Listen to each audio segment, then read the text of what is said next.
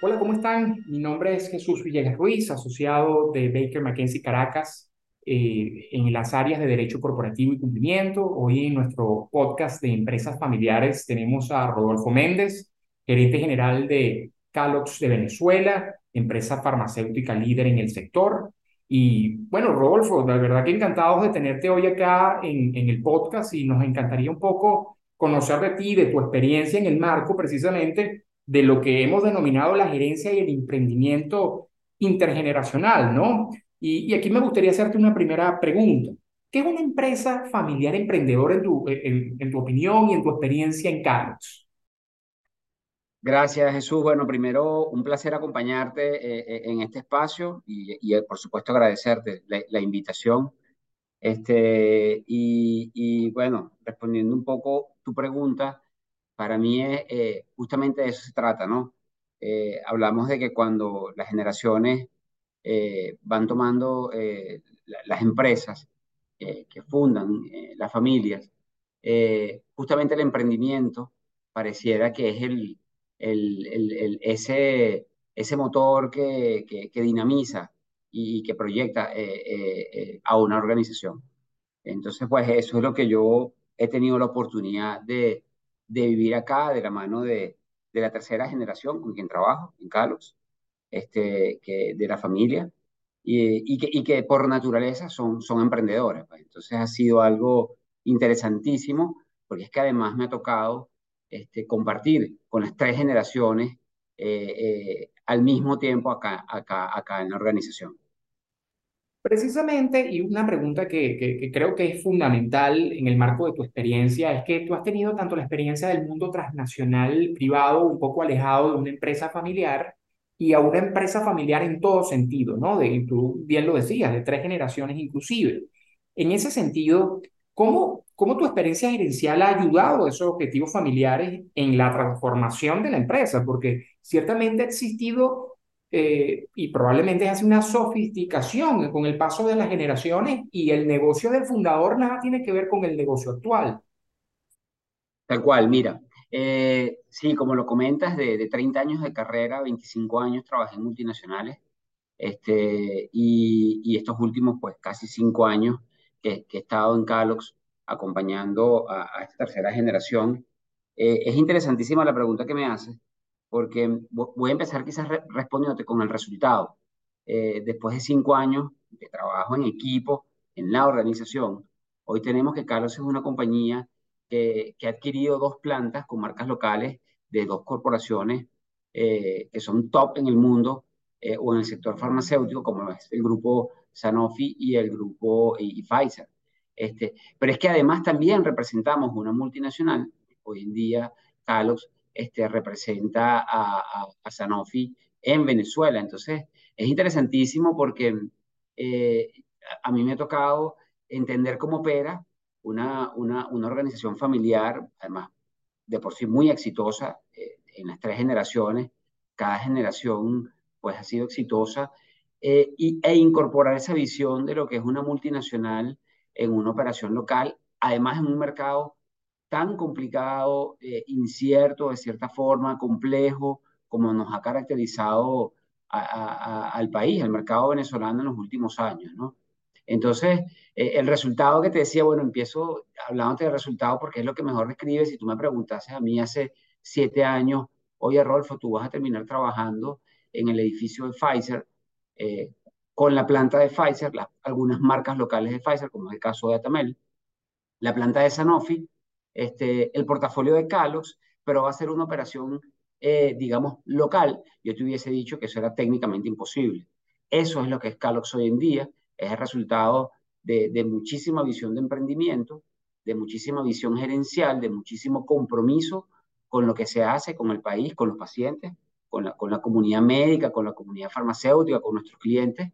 Este, y es justamente eh, un modelo de emprendimiento en pro de, proveer bienestar, eh, en pro de proveer este crecimiento al país eh, y, bueno, y, de aportar por absolutamente todos todo los, los, flancos, por decirlo así, o las aristas que tocan al negocio farmacéutico en Venezuela.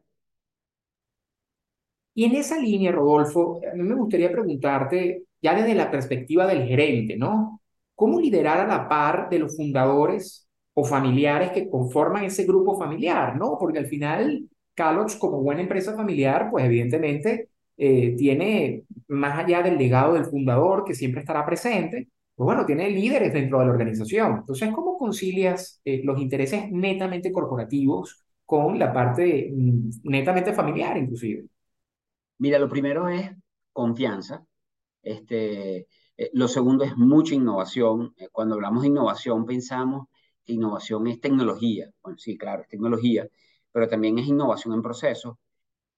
Es adaptar procesos que, que en algún momento parecieran ser muy complejos, pero cuando los buscas aterrizar en una operación eh, local, tienes lo mejor de, de, los dos mundos, porque este, empiezas a trabajar con estándares multinacionales este, pero digamos con, con, una ejecución mucho más ágil por ser una ejecución local. Eh, lo segundo es, mira, yo creo que justamente el tema que tú enfocas este espacio, emprendimiento. Y el emprendimiento, el emprendimiento pasa por el ejercicio de, crear, de pensar lateralmente, de, de, ver dónde están las oportunidades eh, y de abrazar sobre todo este, los proyectos, eh, la estrategia, pero también la esperanza. Entonces, em, yo pienso que, la suma de todo eso es lo, que, es lo que te permite a ti, viniendo de una multinacional o de una formación netamente multinacional, crear valor, generar espacios de prosperidad, generar espacios de aprendizaje, al tiempo que trabajas en un entorno de mucha confianza, este, mucha esperanza y mucho emprendimiento.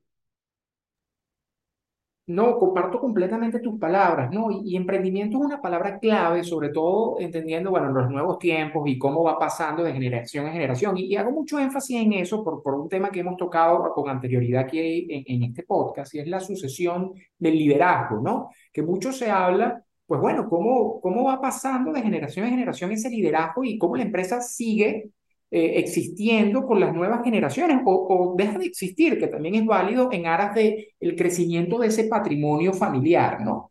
En esa línea de pensamiento, ¿cómo, ¿cómo tu gerencia, en tu opinión, ha ayudado a que esos objetivos familiares de transformación y cambio del mercado sean realidad? Yo creo que lo has respondido de forma, eh, digamos, en, en, en tus precisiones, pero me gustaría un poco también entender ya nuevamente, ¿cómo, cómo esa gerencia sana ayuda a que la familia también se formalice? Porque yo hablaba también de sofisticación, en el sentido no, no, no tradicional, sino en el sentido de que poco a poco los procesos se van automatizando, se van estandarizando y vamos adaptando nuevas prácticas, ¿no? La gerencia, en tu opinión, es fundamental en una empresa familiar.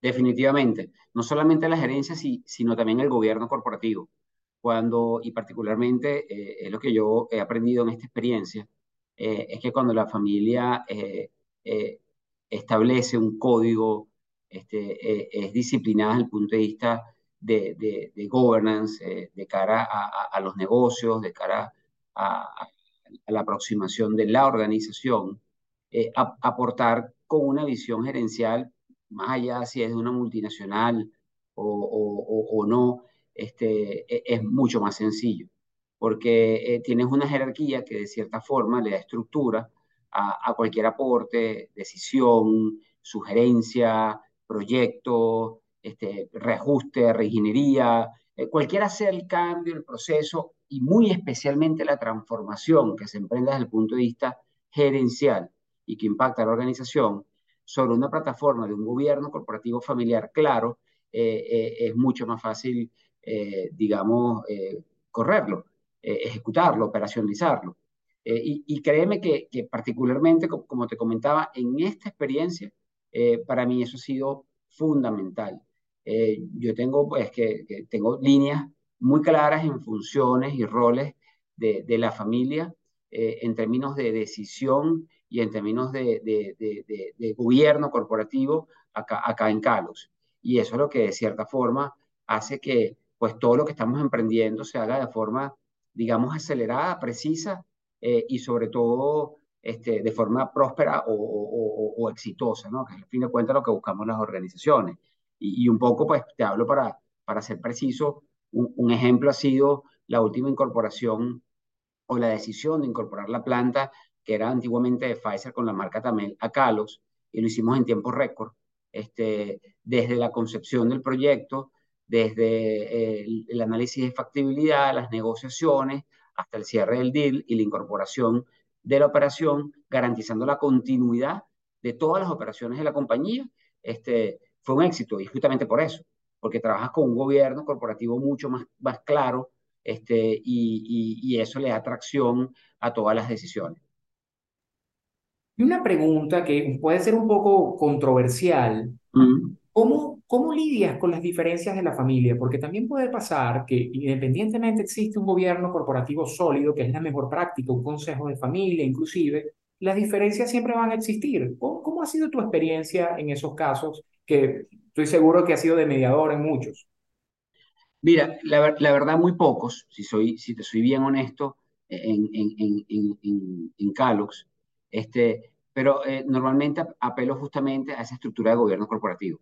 Eh, la, la, decisión, pues, pasa por, por, un, conjunto de aprobaciones que siempre son las mismas, este, y, la verdad es que fluyen bastante bien. Eh, de hecho, al principio, viniendo de una multinacional, que tienes, uno está acostumbrado a líneas de aprobaciones muy complejas, donde el que aprueba tiene quien influencia, quien opina, y, a veces son de cierta forma agotadoras las decisiones. No es el caso de una compañía familiar, al menos como los Calox. Este, las decisiones son bastante fluidas, bastante rápidas. Este, cuando hay diferencias, apela a la estructura, digamos, de, del mismo gobierno corporativo familiar, este, y a partir de ahí se toman las decisiones. Y algo que particularmente me parece a mí que es un factor crítico de éxito aquí, eh, en Calox, es que siempre vemos adelante. Eh, mi experiencia particular es que eh, cuando, cuando tomamos una decisión, porque no todo, no todo sale bien, no todo es exitoso, también tenemos nuestras metidas de pata, este, nunca ven atrás. Siempre dicen, bueno, listo, vamos para adelante. Y siempre hay apoyo.